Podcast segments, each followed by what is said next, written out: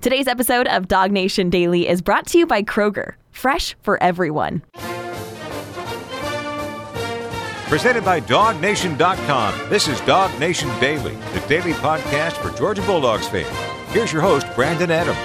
And boy, I could get used to this. It seems like over the course of the last couple of days, right as our show is going on or right as our show is ending, we've had some gigantic recruiting news. No quicker did we get a chance to celebrate what happened when uh, uh, Mykel Williams, the five star defensive lineman, made his announcement for uh, Georgia. That happened during our show on uh, on on Wednesday. Then you blink your eyes right after Thursday's show is done. Now it's five star defensive tackle Bear Alexander who rejoins this class again, and really kind of as he recommits to Georgia after at one point in time being a UGA commit, briefly decommitting.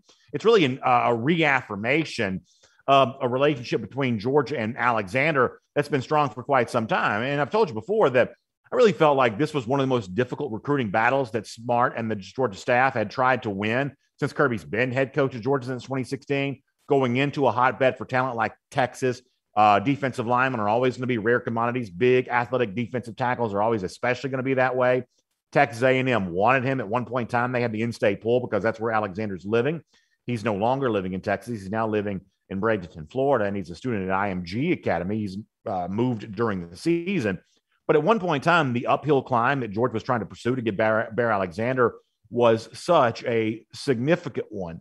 And yet, throughout this entire process, you've been led to believe whether Alexander's been officially committed to Georgia or not, you've been led to believe that Bear has really had a strong relationship with the Bulldogs. This is a testament to UGA's ability to win these kind of battles. And in fact, as a way of setting all of this up, let's go back to I think it's June uh, Alexander gets a chance to take one of those summer visits to Georgia. This is fresh off the the lid being lifted and folks being able to take visits again after the moratorium on that because of the pandemic throughout the entirety of 2021 and the 2021 recruiting cycle for summer of 2022 the door was open and man george was hosting big visitors one right after the other alexander being one of those and alexander who was a part of his first georgia commitment at the time had nothing but good things to say about the dogs and Maybe for a moment this wasn't true, but it all seems so true again now that Alexander's back in this class. So, as a way of reminding ourselves how Big Bear has felt about UGA, let's go back and hear him from June with Jeff Sentell. Take a listen to this.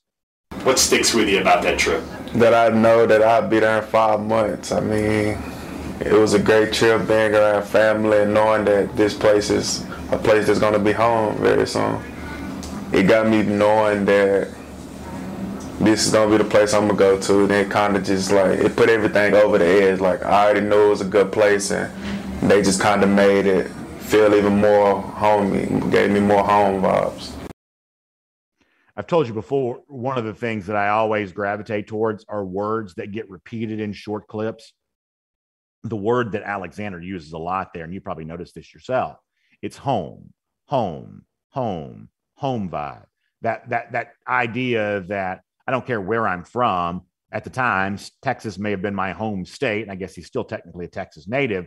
That may have been my home state. But now I feel at home at Georgia. And y'all, that's not the kind of thing that a cool social media edit can do for you. And that's not the kind of thing that a clever hashtag can do for you.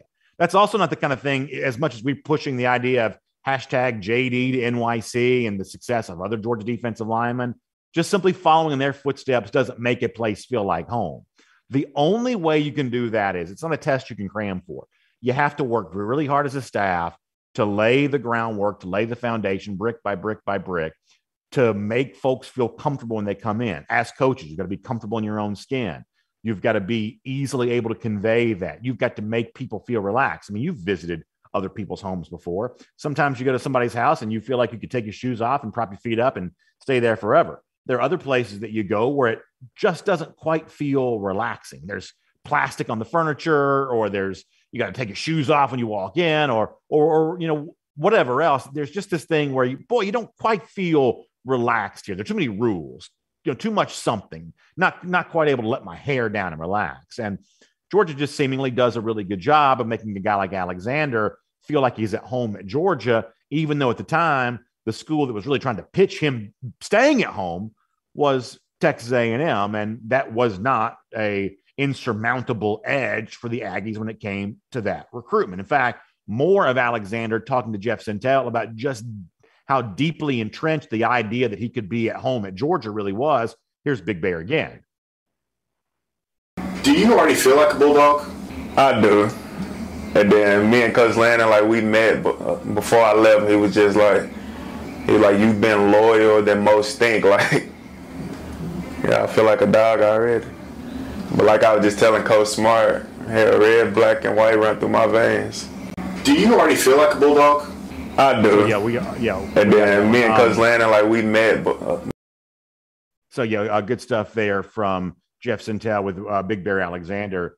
And look, obviously, a lot of folks remember the timeline on this. That when Alexander said that, in a couple of days, he was decommitting from Georgia. And almost became a little bit of a gotcha quote against Alexander of one minute you're saying you already feel like a bulldog, the next minute you're decommitting from the program.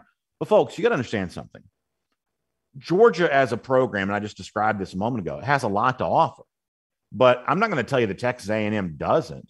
I'm not going to tell you that there aren't other programs that also have really good things to offer. And I mean, there are a lot of guys working at Texas A&M that around here we have respect for, and we think they're building something pretty strong from a recruiting standpoint. And I can t- got to tell you, while I didn't have major SEC programs fighting over my recruitment, if they did, my guess is when you hear some great thing from Georgia or some great thing from Texas A&M, when you when you when you hear this tug of war, how much these programs want you, I got to tell you, it's probably pretty easy to be swayed about that by that from week to week or even day to day. It can be, I'm guessing, probably a pretty hard decision to be able to make. So I always thought people were a little unfair to Alexander when he said he already felt like a bulldog, then he's decommitting when this is the most important decision up to this point he's ever made in his life. And there won't be very many decisions after this that have the potential of impacting his future as much as this one is right now. And to get caught up in all of that, Alexander I, I shouldn't be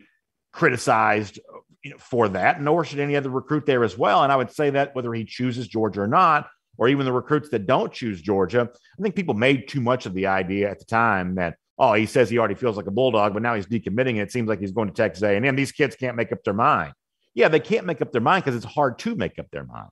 But eventually, what was true in your early recruitment, for the most part, usually you kind of gravitate back to that before it's all said and done. And apparently, Alexander has seen clearly that the feelings he once had for Georgia are his true feelings, and nothing else in his recruiting process seems to rival that. In fact, we'll show you the cool edit that Dog Nation put out on both Twitter and Instagram yesterday, and it's good to see that committed name right there next to Alexander's name once again. This has been as big a fan favorite, I think, as Georgia has pursued thus far during this recruiting process. And I think it's definitely one worth celebrating when it comes to, to UGA and all of that. So uh, I just think that's that, that's great news. And the other thing this leads you to is the success that Tray Scott's currently enjoying as defensive line coach at Georgia right now, whether it be the guys on the field, Jordan Davis, we've obviously made our case for him as a Heisman Trophy winner over and over. Uh, Devonte Wyatt, I would say, is playing at almost an All American level. I've jokingly said before that when you look at Jalen Carter, if you give me 3% of his future earnings, I'd burn every dollar I own right now. That's how much I think Carter's going to be worth one day. Uh, Travon Walker almost gets lost in the mix here, but it's not because of a lack of results or a lack of productivity. It's simply because there's only so much attention to go around. But ask these Georgia coaches what they think of Travon Walker right now, and I think you'll get plenty of praise. All of these are defensive linemen that you know Scott has won within the recruiting trail and now developing on the football field too. And you know when Kirby hired Tray Scott, this was a guy who had what just taken the Ole Miss job after having been at North Carolina. We've said this a lot over the years that much the same way there's never going to be enough elite player talent to go around in a place like the SEC, when every program gets a chance to hire 10 assistants, and there's only so many assistants in the country that can do what they need to do on the field while also doing what they need to do in the recruiting trail, burning the candle at both ends. I mean, I, I see a lot of these coaches on Friday night. You don't, you have no idea what their schedule's like on the weekend, where they are getting to a game on Friday, then have to get on, you know, uh, small plane or something like that, and get back to the game day site for the dogs the next day. I mean, the the travel demands, the the need for a limitless reservoir of energy. I, I think we take for granted sometimes what this what this all requires. And there's only a limited number of people in the world who can truly do it the way that SEC assistant coaches are asked to do. And there's never going to be enough to go around, much the same way there are never going to be enough elite players to go around. So oftentimes what you see is the top SEC programs are always fighting over the same handful of assistants, right? This guy's trying to go to this job, but the other school might want to steal him and kind of back and forth you go. The same schools fighting over the same small pool of assistants. So, what the very best do, and Nick Saban's done this for a long time, and Kirby Smart's doing this now, much the same way you have to have a scout's eye for talent with players. Here's a guy that's only a three star, but we think he can be better than that. You have to do the same thing when it comes to coaches, too. You have to be able to look at a guy like Tray Scott and say, okay, this guy's only been at North Carolina, which at the time was recruiting at a lower caliber than it probably is now. This is a guy who hasn't really won with a lot of elite recruits, hasn't had the opportunity to because of where he's been coaching. He's just now taken the Ole Miss job, so we don't really know, you know, what he would be if he had a chance to stick around there. But we're going to have that ability to identify a diamond in the rough. We're going to have the ability to identify a young assistant who's about to thrive. Smart did that, I believe, with Dan Lanning. Smart did that with Glenn Schumann. Remember, when, when Smart pegged Schumann off the Alabama staff, Schumann was very young. He was not a coach, but Smart believed that he could be, and he's turned out to be exactly right about that.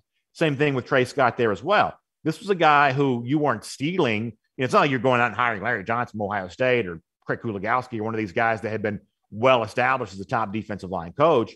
You were going out and identifying a guy that you thought was going to grow into that role, which what you have to be able to do if you want to keep your staff stock with 10 quality assistants because there's never going to be enough to go around. They're constantly being poached back and forth from other SEC programs. So Smart identified Tray Scott. And when you think about the success quotient that Smart's used at UGA, I, I think that's got to be a big part of what his formula has been identifying these young assistants who are ready to be up and comers and ready to thrive in a bigger role at a place like UGA, where obviously you've got limitless resources. In fact, if you want to go back to earlier this week, almost foreshadowing what happened with Mykel Williams, what happened with Bear Alexander on the recruiting trail, what's currently happening with this team on the field. Smart had some well deserved words of praise for Tray Scott. And I think much the same way dog fans are happy about getting Bear Alexander.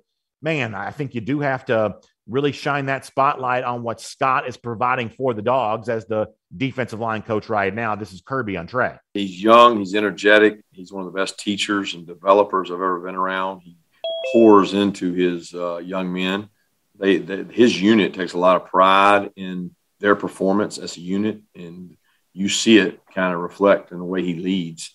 Uh, he's got a great family, great wife. I mean, he's uh, a class act. He represents the University of Georgia the right way, and um, he grew up under one of the legendary uh, defensive line gurus and teachers, and Pete Jenkins. And Pete is kind of world renowned for developing coaches. And uh, Tray came up under Pete. And uh, you know, when you get one of Pete's guys, you're going to get a good one. And uh, we've been able to do that. We've been very blessed to, to have Tray and his family here. And um, he does a, a, wonderful job recruiting, pushing young men, challenging young men, and developing young men so that when they leave here, uh, they're much better off. Boy, I'm glad to see Tray Scott getting the attention that he deserves. Good words there from Kirby Smart. I also mentioned Glenn Schumann a moment ago. I don't have this tweet to show you on the screen, but I'll read it to you nonetheless. Schumann saying of Scott yesterday, in case y'all didn't know, Travian Scott has an unbelievable dedication and work ethic to everything he does, from working out, he runs every single day, to coaching football, to being a husband and father. He's a he's a leader and a great friend. Glenn Schumann says about his colleague there on that Georgia defensive coaching staff, and Tray Scott, you better believe, is getting the attention that he certainly deserves right now. This is a Dog Nation Daily, the daily podcast for Georgia Bulldogs fans. I'm Brandon Adams, presented today by Kroger, and glad to have you with us, whether it's Facebook, YouTube, Twitter, Twitch, however you're getting to us on video today, podcast form, all the various podcast platforms there as well. And I know the podcast is probably the most different for these shows in which we're broadcasting remotely. The good news is this should be the last day we're doing that. We're going to debut a brand new studio on Monday. And for our podcast audience that's tolerated things being a little bit different here this week, everything should be getting back to normal there for that, which I'm really excited about. Of course, big thanks to our friends from Kroger for making all this possible. Uh, and by the way, get ready for some delicious savings and big time uh, opportunities to stock up for tailgating there at Kroger. Now, this can be true whether you're obviously no Georgia game this weekend, but maybe you're doing high school football tonight or getting ready for some other college games on Saturday, a chance to watch some of the teams that you don't normally get to see, or pro football or Sunday, whatever else. You can save on hot dogs, uh, home chef, hardwood smoked baby back ribs, and everything else for your tailgating needs right now. And you can also save instantly when you use the Kroger Plus card there too, and earn fuel points there as well. So stop by uh, your local Kroger and find out more about that there today. All right. I'm going to do something a little bit dangerous here for a moment because when I tried this the other day, I ended up forgetting to circle back, and we ended up missing a chance to, to do a segment that we'd planned on doing. So I'm going to skip around the doghouse here for a moment, but we'll do that when I'm done with Jeff Sentell. And today I cannot forget this because it's really, really important because it's related to what Kirby Smart told ESPN's Chris Low, the quarterback situation going forward, and what I think is maybe a clearer picture in reality than that article at ESPN.com led some folks to believe in relationship to all of that. So we will do that coming up. I cannot forget that today. But I, I, I do want to now, uh, since Jeff Sentell is joining us, being literally on the road here this weekend, let's go ahead and welcome in Jeff Sentell, the program on the road, assisted by AAA here today, as Jeff is literally on the road here for a moment. Jeff, are we keeping where you are a secret, or are we allowed to say uh, where you are and what you're doing? No, man, it's not a secret. Uh, this is a trip that. Uh, good morning, everybody. By the way, I'm joining you from currently. Man, this sounds like a blues song or a country western song.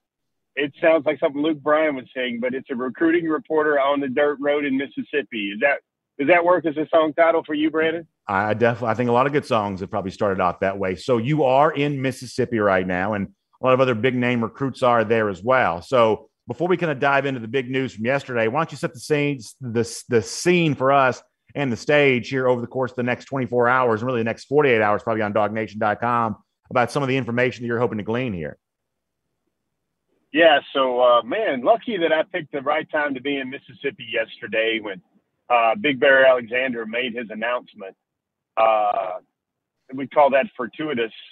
Uh, it just so happens that today, IMG Academy and major Georgia targets like Kamari Wilson, uh, now a commitment in Big Bear Alexander, a commitment in Aluba, the former Florida State commitment. You've got major targets in the 2023 cycle like Joenel Aguero, uh, Justin Benton, the Georgia legacy, uh, Samuel M'ba uh, as well. Just a lot of lot of good things going on for me to make sure I could catch. It's really weird, Brandon. It's one of those games that was initially supposed to be held on the campus of Jackson State University. Um, man, that's odd. I'm driving along the road. I'm off the dirt road. I'm back on the main road, and I see a, a thing called that they're touting as a video teller, a video teller, which basically looks like an ATM machine. Wow. Just an ATM machine, but they're calling it a video teller. But um, uh, so so what's happening here is that they can't play it at Jacksonville State University. Uh, Jacksonville State University has a game tomorrow. They they don't have a turf field, so I know Deion Sanders would not want to see his his his his field scuffed up by a high school game on Friday and then his game on Saturday. What's happening here is they're playing East St. Louis, the East St. Louis Flyers. Yes, it is the East St. Louis Flyers of the East St. Louis Flyers of uh, Luther Burden. Luther Burden the third. Yeah, sorry. Uh, again, this is really it's really interesting driving along the road right here, man. Um, but uh, Luther Burden the third, obviously, there'll be some interesting conversation there before the game, I'm sure, between uh, you know the two Georgia commitments at least and then Big Bear Alexander, and then Luther Burden. And but the other thing that's ironic here is that uh, there's still a really great prospect for Georgia at East St. Louis for the Flyers. That is uh, Miles McVay, a huge 2023 offensive tackle who was in the house for Georgia um, against Kentucky uh, last weekend while Burden was taking his official visit. Um, I would say this, Brandon. Everybody's paying attention uh, Georgia kind of recovered very nicely from oh, the yeah. Luther Burden's decision to let shooters shoot uh, a little bit uh, on the campus of Columbus, on the campus of Columbia, Missouri. I mean, that's a pretty good week when you can um, bring in a five-star flip and you can also bring in a five-star recommitment uh, to the University of Georgia. And you know, but you know, Brandon, I think it kind of comes full circle with Bear because I just had the feeling that some of this stuff with Alexander was a little bit ceremonial. Uh, and I always knew his heart was always going to be set on Georgia. I've said this on, I think, your program before that when I sat in a room with him and he talked about how honored it would be to wear Jordan Davis's number 99, that Jordan Davis had picked him to do so, and uh, what it was like in that locker room, and how he had that quote where uh, he said red and black was running through his veins. And uh, recruiting is awfully fluid, Brandon. Everybody uses that word as, as an excuse to get things wrong. Uh, but recruiting, sometimes when you have the type of connection that Alexander clearly had to the University of Georgia, sometimes recruiting comes full circle as well. And everybody's wondering, is this one going to stick? Yada, yada, yada. Uh, I think this one will definitely stick. I think this is a decision um, that can be can be characterized as something more impactful than the thousand percent committed. Uh, I think this is where Big Bear Alexander wanted to be all along. We talked about Tray Scott before you joined us. How big of a role do you think Scott played in the ultimate decision by Alexander, the re, the recommitment after initially being committed and close with Georgia throughout the entire process? How big of a role do you think Tray Scott plays in all of this? I think Tray Scott's great. I think he is a master at what he's doing right now.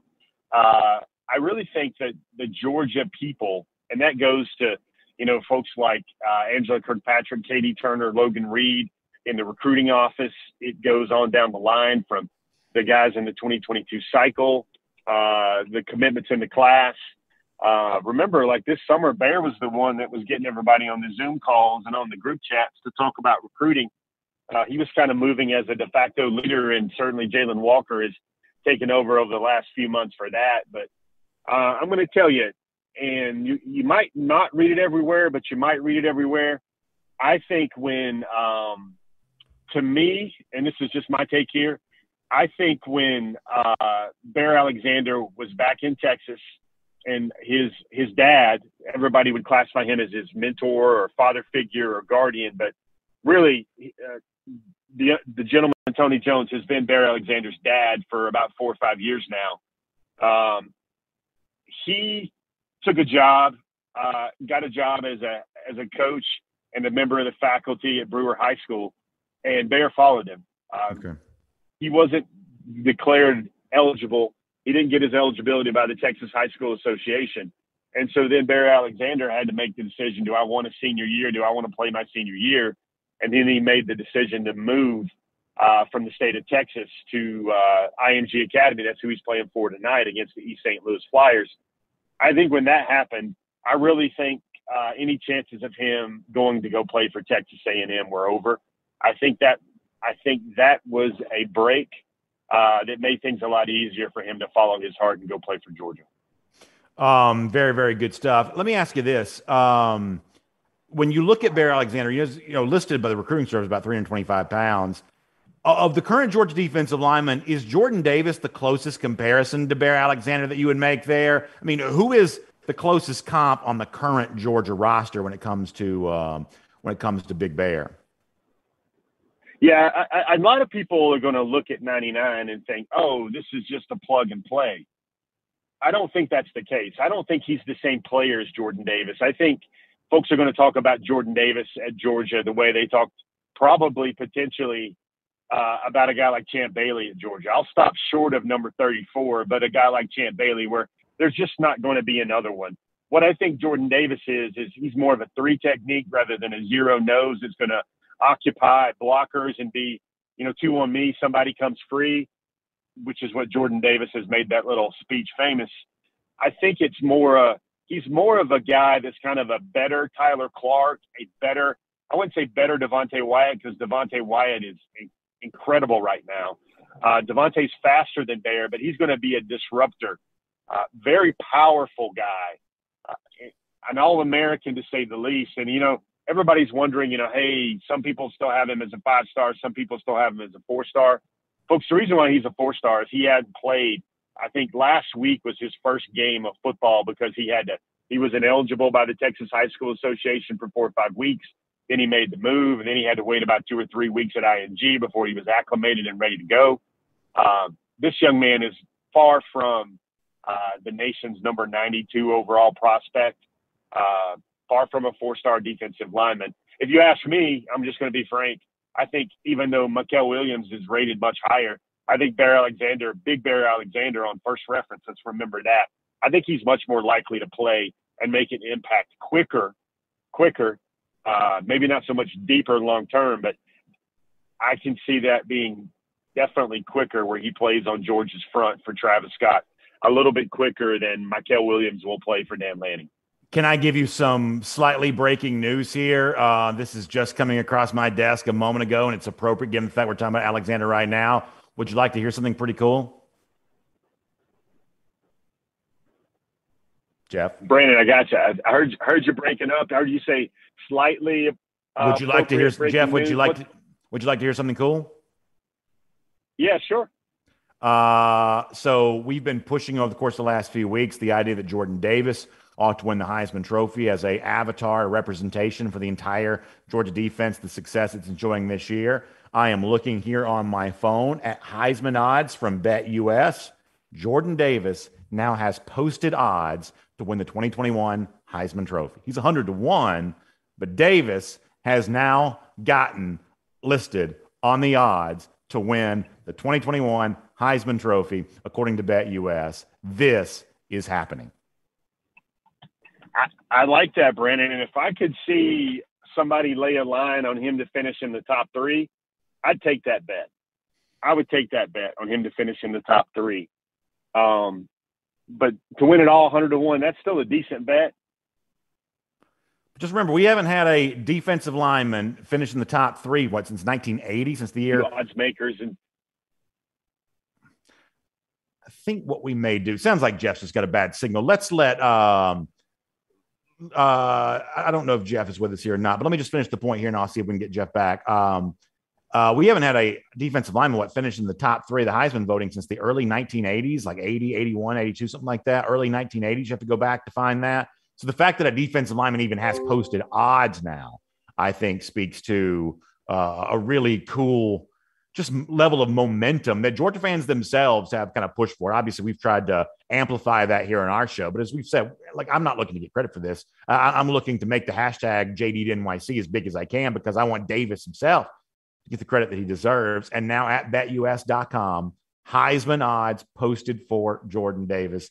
This is as good a news I can get there on a Friday. So um, that is just incredible to be able to see. We'll see if we can get a little bit more from Jeff before we're done. Remind you, we're on the road, assisted by AAA. And obviously, we have a fun conversation talking to all of you about recruiting each week with Jeff on the road and whatever he's doing. But it's also important as well to have sometimes more serious conversations than that. And obviously, that's where our friends at uh, AAA step in because they've got you covered one of the most important things you can ever do, which is taking care of your family via life insurance. You know, for an audience like ours, when you think about, uh, you know, when you think about uh, uh, the just the, in the event that you were gone, the percentage of our audience, you know, half maybe within six months, if you were to go, uh, you know, and pass away, there's a chance I could put a real financial strain on your family. That's why it's so important to take advantage of life insurance. So important to to do the things you need to do related to all of that, and that's what a AAA uh, can do for you. So reach out and talk to one of their financial services associates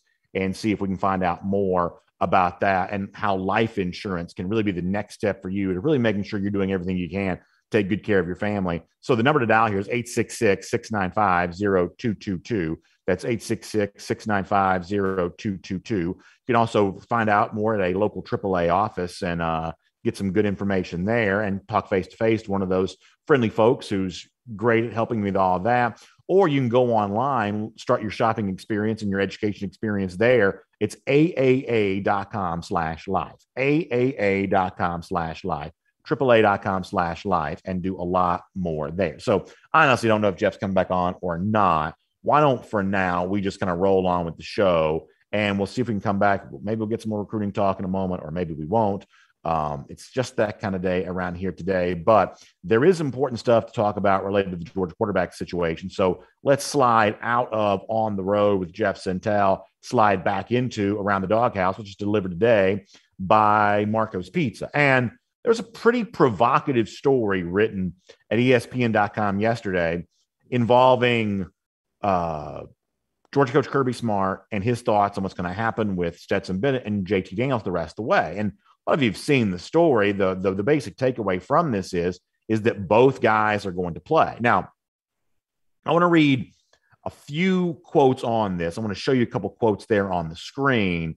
And then I want to talk in, I think, pretty clear terms what I think all uh, of this means. So here's quote one from Kirby Smart. This is too long to put on the screen, so just listen to me as I read it. Uh, Smart tells Chris Low that JT Daniels practiced Wednesday and did about everything. Uh, I thought Wednesday was the first time since Vanderbilt that I could have said, man, he looks like he could play.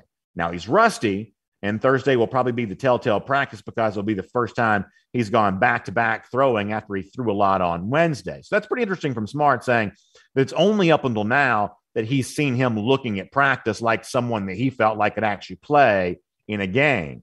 More comments from Smart, who says, I'm not sure we know who the better one between Daniels and Bennett is right now based on which game plan we have. There are teams we play that we have to be able to use the quarterback in the run game. Well, that's Stetson. There are teams we play that you have to be able to get the ball out quickly and really be accurate. That's JT. But the first thing with JT is that he's got to be healthy. And then the other thing that Smart brings up here, which to me is a pretty interesting level of candor. Sometimes Smart doesn't necessarily acknowledge the premise established by other questions or by other comments. But in this particular case, Smart seems to take on what is largely the elephant in the room, which is that Daniels had all the accolades. He's the former five star. Bennett's the former kind of walk on scout team type quarterback who at one point in time seemed like he might even be being cast aside there at UGA. Can you really win a national championship with Bennett instead of JT Daniels? And what Smart says is, I think the feeling in the outside world is that you can't win it all without JT. Smart says, I don't know. I don't know or can't say that's accurate or not. I know there's nothing that he's shown that Stetson hasn't shown us that leads us to believe that's the case. He says it would be a burden if they were both completely healthy and you had a problem. Um, usually, when the quarterback problems comes when you're not being productive on offense. We haven't run into that. Now we haven't been blowing doors off our opponents, but we've scored and done a good job. The defense has set up scores. Special teams has set us uh, up score, so it hasn't shown itself as a problem. I think that would only happen if one of them were faltering. So uh, Kirby Smart giving you some pretty interesting, you know, comments related to all, all of that. And then it leads to, I think, what's probably the most important takeaway of all here. And this is the part where I think you start to get a little bit clearer focus about what's going on with Daniels and Bennett in comparison to, you know, a lot of folks say, well, is he really about to like put both these quarterbacks in at the same time? Is he about to rotate these two quarterbacks? A lot of fans don't really like that. Now, there are some fans who think you definitely need to go back to JT Daniels, and there are some fans right now who think you need to go and stay with Stetson Bennett. But the one thing that probably seems like the least popular option at all of all is the idea of rotating both these guys because of the old adage in football that if you have two quarterbacks, you don't only have a quarterback. And I think there was a fairly concerned reaction by a lot of Georgia fans based on what Smart said at ESPN.com yesterday. But I think the actual truth of the situation is a lot clearer than maybe the initial obvious takeaway was to all of this. And it's what Smart says here at the end. This is the part that I do want to put up on the screen there for a moment because Smart brings it back to practice once again after saying that we feel like we can win a national championship with one of these guys. We feel like we're capable of moving the ball with each one of these guys. And maybe who plays when is kind of game plan dependent about which skill set we need the most of. Ultimately, what Smart says here at the end, these words probably carry more weight for me than anything else. Here's the quote He says about practice we do so many competitive periods that I put a lot of pressure on those kids in practice to say, show me you're well, JT. Show me that you're healthy. And ultimately, that's what this comes down to. If you really listen to everything that Smart is saying there, this is an evaluation that Smart has had of JT Daniels where he's just not seeing him practice enough, it sounds like, to believe that he's healthy enough to be the best version of himself during games. And this notion that, you know, somehow Kirby Smart's just so in love with the Stetson Bennett story that he's now willing to disregard JT Daniels. I don't think anything that you read from that story leads you to believe that's true. In fact, I, think there's been plenty of evidence to suggest that Smart has actually been in love with JT Daniels' story. That, that Smart has actually been a very big fan of, of, JT Daniels. And when you hear the things he's saying now, it's not reflective of the fact that, well, he's just not quite so sure how much he likes JT Daniels. No, if anything, Smart has given a validation to JT and a level of confidence in JT that's really unlike almost anything else he's ever given to any of his quarterbacks. Remember, in 2016, Smart was very slow to name a starting quarterback between Grayson Lambert and Jacob Eason. Didn't want to do that. 2017, once again, even though Eason had emerged as quarterback in 2016, battling against true freshman Jake Fromm in 2017, Smart didn't want to name one of those guys starting quarterback. Talk about the competition ongoing between the two. Now, eventually it settled itself because Eason got hurt and Fromm got inserted. but Smart didn't want to name a starting quarterback. Even after Fromm took the reins, was playing well, Eason came back. Once again, Smart didn't want to name a quarterback between the two and say, this is our guy, this is who we're going with. Famously in 2018, Smart wouldn't do that. Uh, Fromm had proven a lot in 2017. Uh, Justin Fields was the elite five-star recruit as a true freshman, and Smart was was acting like the competition was ongoing and and didn't want to tip his hand very much about what was going to happen with those quarterbacks. Same thing in 2020. But going into last season, Smart back last spring, I'm sure I should say going into this season in 2021, Smart last spring, going into the 2021 season, gave a stamp of approval to JT Daniels, naming him as starting quarterback before spring practice began in a way that he almost never had done in his previous years there at Georgia. Let's go back and hear an interview on the Atlanta radio station 680 The Fan, where Smart, I think, shows a level of confidence in Daniels that's unlike what he'd done with for almost any of his quarterbacks there in the past. This is important context for what's going on right now. Let's hear it. Is there a true competition for the quarterback position going in to both spring into the season, or is this JT's job? Well, it's JT's job. He's played the position. He's really on top of it. He's doing a good job in our offense. But it's not to say that we're not giving the other guys a look. I mean, Stetson Bennett is a, is a good football player, and we think he's very athletic. He creates a different dynamic. Carson Beck is a guy we've always thought a lot of. He's, he's a really good passer, and you know he he didn't get the benefit of a spring practice. He didn't get the benefit of doing anything in college football. That now he's getting a ton of reps, and I think that's big. And then Brock is here with us, and he's very athletic, and he's done some good things. So every guy is going to have an opportunity to play across our roster. But uh, JT is a guy that's proven himself, and we hope he continues to do so. And he brings about the the kind of best assets we have in our offense, which are some of the wideouts and some of the skill position guys. We've got to be able to use his strengths to get them the ball. So I think this is really important. When you listen to Smart there saying JT's our guy, we believe in all of our quarterbacks, but JT's our guy. We've seen enough from him to know that he's the most capable of distributing the football to, to our pass catching weapons. That's not something that Smart has typically said about quarterbacks in the past. And for those who want to say, oh, well, Smart's just playing Stetson Bennett now, or Smart's just wanting to play Stetson Bennett in the games in the future because he's just so in love with Stetson Bennett's story, that this is so much fun to him to have an unheralded quarterback succeeding, and he can't resist the temptation to try to make this Bennett narrative even bigger. Well, Smart told you last week that he thought Bennett was good a year ago, that he thought Bennett was actually successful a year ago, even though Georgia lost to Florida and Alabama games. He didn't blame Bennett for that. He actually thought that Bennett was getting the job done a year ago. So if it's a good story now, in Smart's eyes, it was also a good story in 2020 there as well. But good story or not, Daniels still got the nod to be starting quarterback at the time.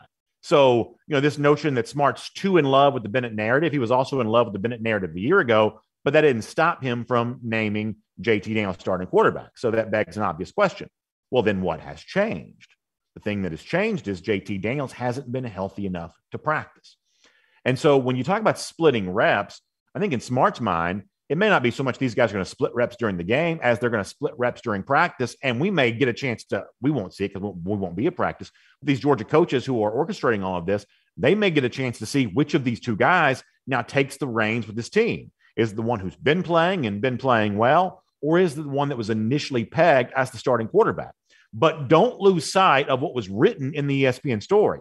Folks fixate on the idea that both quarterbacks are going to play, but what matters most is, is that both quarterbacks are now going to practice, and Daniels is now healthy enough to practice, something apparently he has not been over the course of the uh, last few weeks. And I don't think that you can emphasize strongly enough just how important that ability to practice for Daniels is as a way of possibly regaining his status as the Georgia starting quarterback. Now, let me kind of not to put too fine a point on this, but let me see if I can drill down on this a little bit more.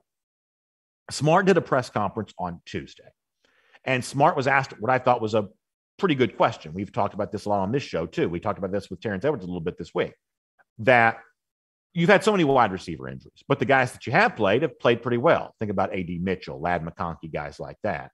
That at a certain point, that for the guys who've been injured, is it almost impossible for them to get? I'm paraphrasing here, but it's the general gist of it. Is it almost impossible for those guys to get their job back because they've been off the field? The guys who have been playing have been playing well. We've been talking about this now for weeks that, that the depth chart is probably changing at wide receiver because the guys who've been on the field have been succeeding while doing so.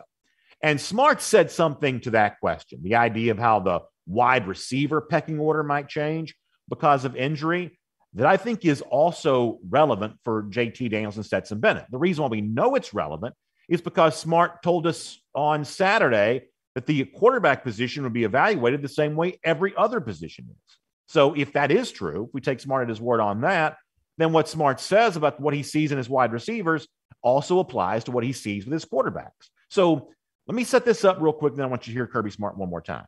It is my theory here that the issue for Daniels has been the fact that he just hasn't been healthy enough to be himself at practice, which prevents him from being himself during games. That's why we've seen Stetson Bennett, and that's why we may continue to see more of Bennett because Daniels hasn't yet had a chance to prove himself during practice. But according to Smart in that same ESPN story, as recently as Wednesday, Daniels was starting to show some of that, that he did have that full participant return to practice.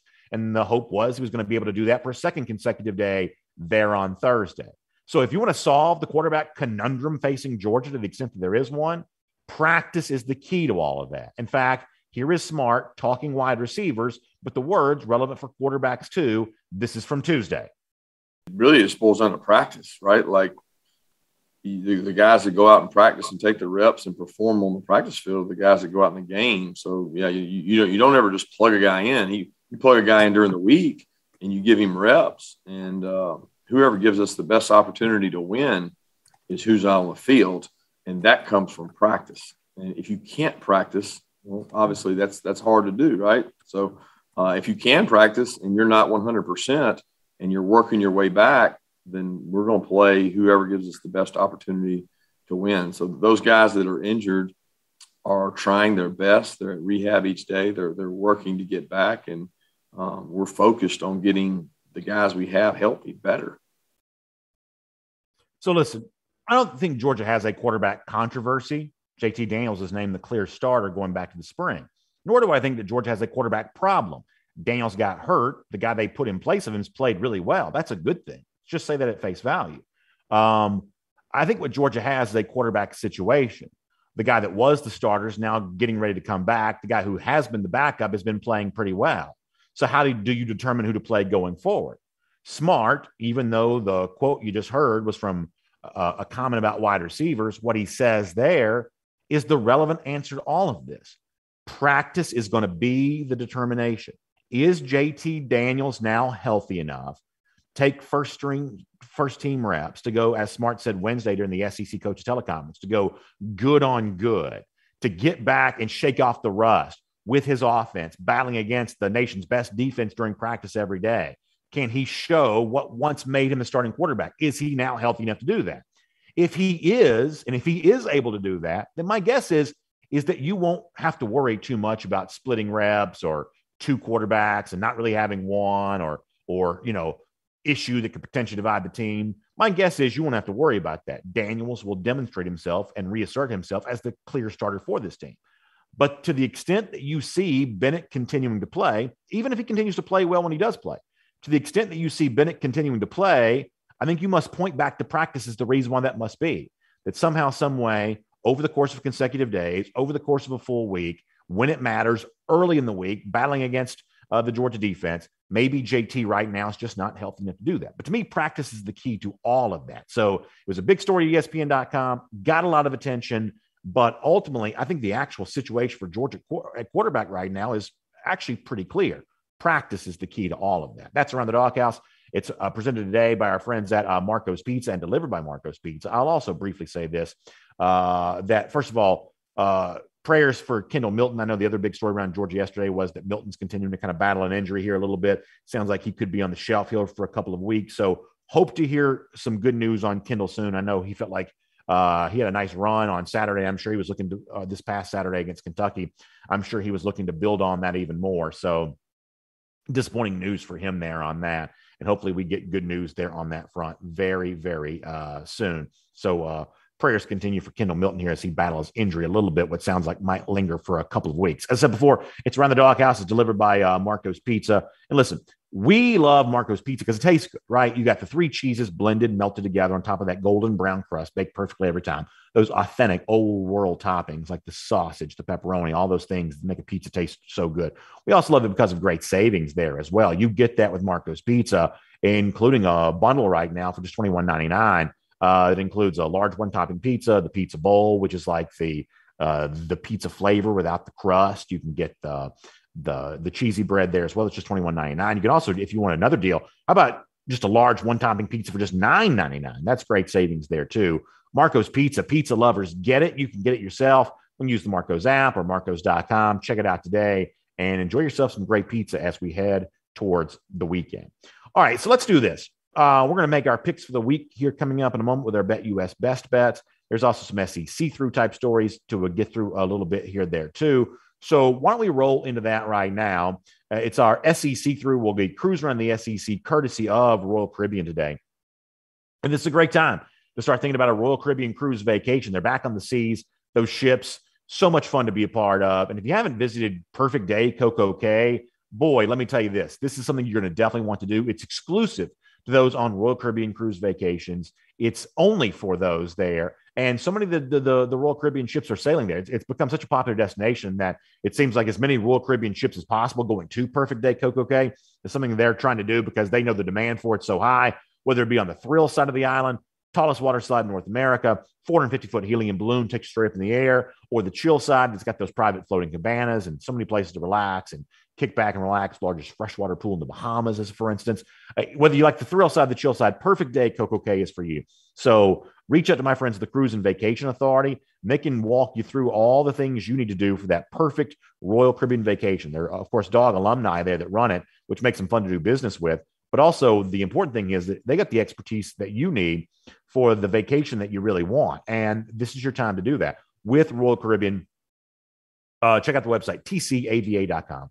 That's tcava.com or give them a call 770 952 8300. That's 770 952 8300. You can speak with a friendly voice today that's going to help you book that Royal Caribbean vacation, the likes that you know you deserve. This would have been a great weekend to take one, obviously, with no Georgia football, but uh, we'll be on the sea on the seas here. I know a lot in the wintertime and folks heading towards the uh, rest of the fall. This is a great time to be out there on uh, one of those Royal Caribbean ships, and it's great to have them back on the water again there too. So, Cruise and Vacation Authority for more details on all of that.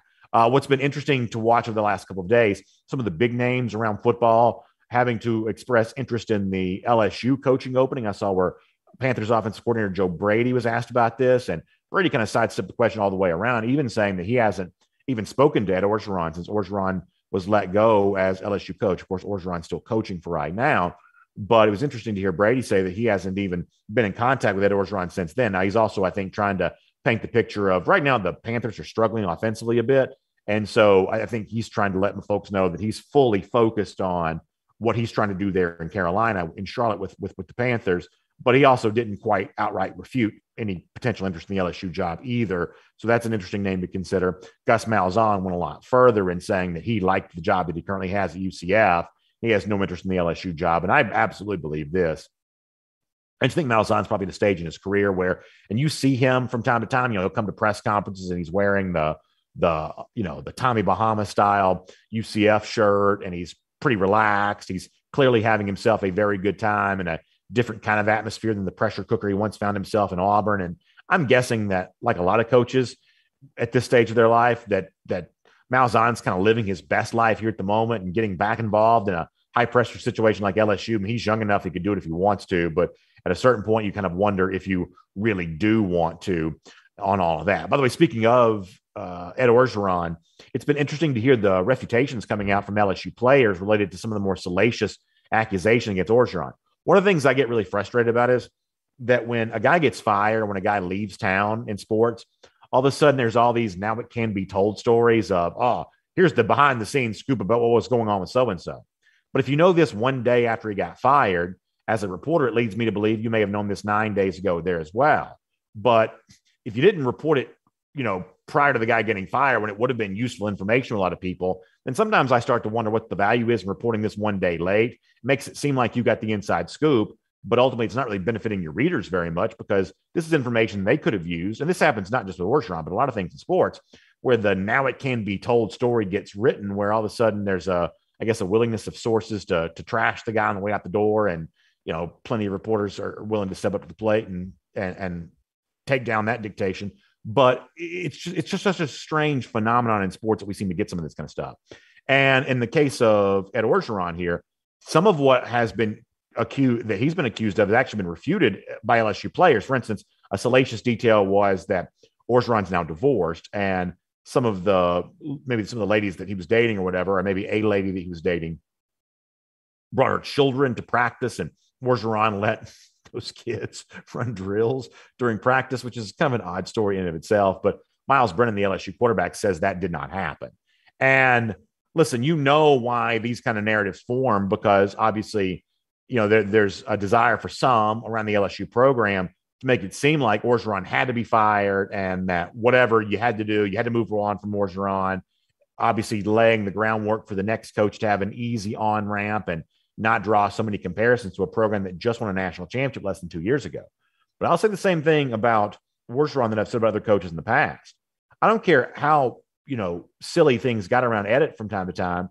And my biggest issue with him has been the fact that he just had a hard time keeping players in the program. Lots of ops out, lots of lot, lot of opt outs, a lot of lot of transfers, a lot of air quotes injuries, just a lot of things like that. Where it seems like just keeping guys on the roster has always been a challenge for him, and ultimately you can't have that much turmoil in a program. That's my biggest issue with Orgeron. But when it comes to like almost any way you want to slice up his performance, only beat Alabama just the one time. That's certainly fair to say. But when it comes to uh, when it comes to wins against ranked opponents, wins on the road, wins in SEC play, wins against the spread, almost any other way you want to kind of thin slice the schedule, the Orgeron record actually shapes up pretty good. And that's the thing that gets lost here, including being Florida last week, is that while there weren't as many Alabama wins as LSU fans would have liked, man, there were a lot of wins against everybody else, including a couple of high profile instances against Georgia. So for that next coach, whoever it is, living up to the standard that Orgeron sets, actually not that easy to do. And that's one of the reasons why you hear so many of these soap opera sideshow salacious details is because I think they're trying to bury Orgeron in the eyes of LSU fans who feel like it was a given that Orgeron had to be fired. And that way, if the next coach doesn't quite live into that role quite as quickly as some fans want him to, it maybe softens the blow for all that uh, just a bit. When you think about college football this weekend without Georgia on the docket, there are some interesting games worth paying attention to. By the way, last night, kind of an example of that. We've seen some fairly newsworthy midweek games. Uh, Appalachian State beat Coastal Carolina on Wednesday. Last night, SMU coasted against Tulane. All of a sudden, SMU sets up as a ranked opponent potentially on Cincinnati's schedule upcoming. And uh, the Mustangs looked pretty good last night. So if you're looking for another high profile game for Cincinnati, SMU right now starts to feel that way. As far as the rest of college football here this weekend, it's kind of the calm before the storm a little bit in the Big Ten with in, in the next few weeks, you're going to have Michigan, Michigan State, Penn State, Ohio State all playing each other. A nice little round robin with those four right now, at least by virtue of record, very good Big Big Ten East teams. But they're not really in those kinds of games this weekend. Michigan's got Northwestern, Penn State's got Illinois, um, Ohio State's you know expected to win easily there as well. But there are a lot of big games coming in the Big Ten East here over the course of the uh, of the next few weeks. So that ought to be pretty fun to think about.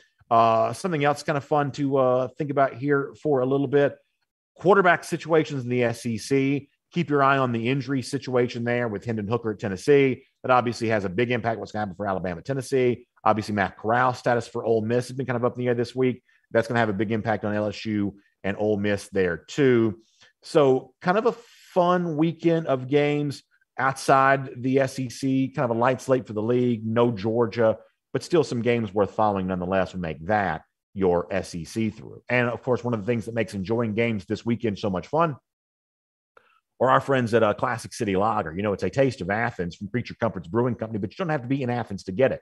You can pick it up wherever you do your shopping. Six and 12 pack cans is available all year long. It's just good cold beer a lager style beer, lighter in color, but no sacrifice in flavor, bold, crisp flavor notes, the kind of thing that you expect from a well known, renowned craft brewery like Creature Comforts Brewing Company. So check out some Classic City Lager today. It's just good cold beer, and it goes great with whatever you're doing here this weekend. I know you enjoy yourself some Classic City Lager. Let's go on here a little bit more with some of the other big games of the weekend. Let's dive a little deeper in those when it comes to our BetUS best bets on the week. And we'll focus in on the SEC games here for a moment and the other top national games there as well. So here are the games that we're paying attention to, some quick thoughts on those. As said before, quarterback injuries are pretty key in all of this. And to be honest with you, I haven't done a lot of studying lately on these uh, quarterback situations, but keep your eye on that in a big way. Magnolia Bowl with LSU going to Ole Miss. This game changes dramatically depending on how healthy Corral is. Uh, as of earlier this week, Corral's health was in doubt on that. So pay attention to that going into Saturday. Mississippi State goes to Vanderbilt. I tried to tell our Dawg Nation folks last week that way too many people were acting like it was going to be an easy one for South Carolina as a three touchdown favorite at home against Vanderbilt. However, I do like the other side in this one, Mississippi State. For whatever reason, Vanderbilt just does not defend its home turf at all because they have no fans, I guess. But we've seen Vanderbilt occasionally cover a spread or two on the road. They almost never cover a big number at home. When you expect them to lay down and die, they're in Nashville for the most part. That's exactly what they do. Even against a mediocre Mississippi State team, that's kind of what I expect to see happen. I feel the same way about Tennessee and Alabama that I do LSU and Ole Miss. If Hendon Hooker is healthy and playing for uh, Tennessee, they have a chance to cover that 25 and a half point number. They score enough points with Hooker at the helm to be able to do so. If it's Joe Milton, though, instead of Hooker, Alabama can win the game as badly as they want to. So pay very close attention to that quarterback injury situation there.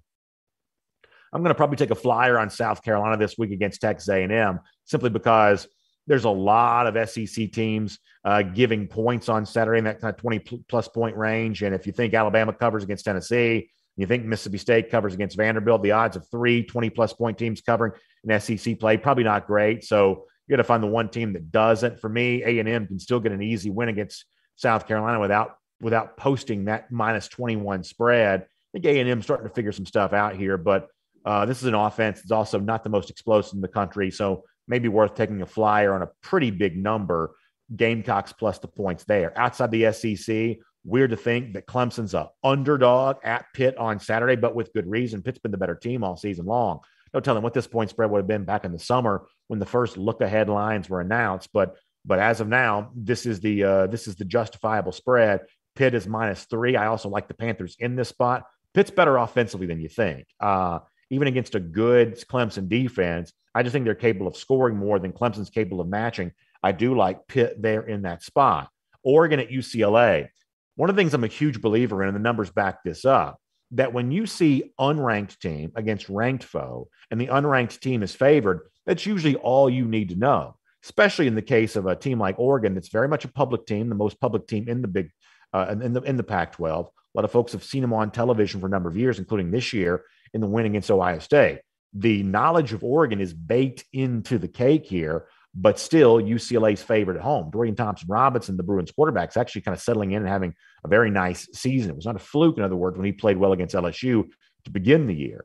Getting UCLA at home as a favorite against a top 10 ranked foe, clearly BetUS here knows something that the rest of the world may think it doesn't know.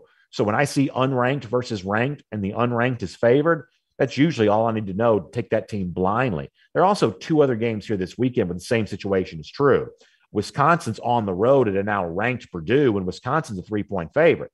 Purdue's relatively newly minted as a top 25 team, so that may scare you off that spot there a little bit.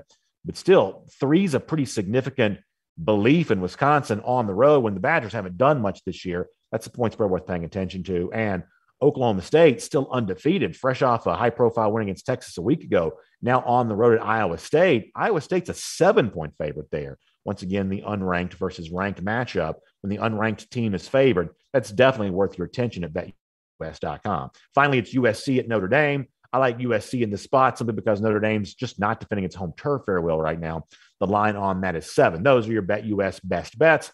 My thoughts on the games of the weekend. We'll have more on that coming up later today on the Dawg Nation. So you put $100 in, uh, they're going to give you 125% bonus on top of all of that. That's all coming from BetUS right now. DN125 is the promo code to use. Uh, betus.com is the website to use. Make sure you take advantage of that today. Yes. Okay, sounds good. So I, it sounds like I uh, kind of froze up a minute there. So let me give folks one more chance on this. BetUS.com is the website to go to. DN125 is the promo code.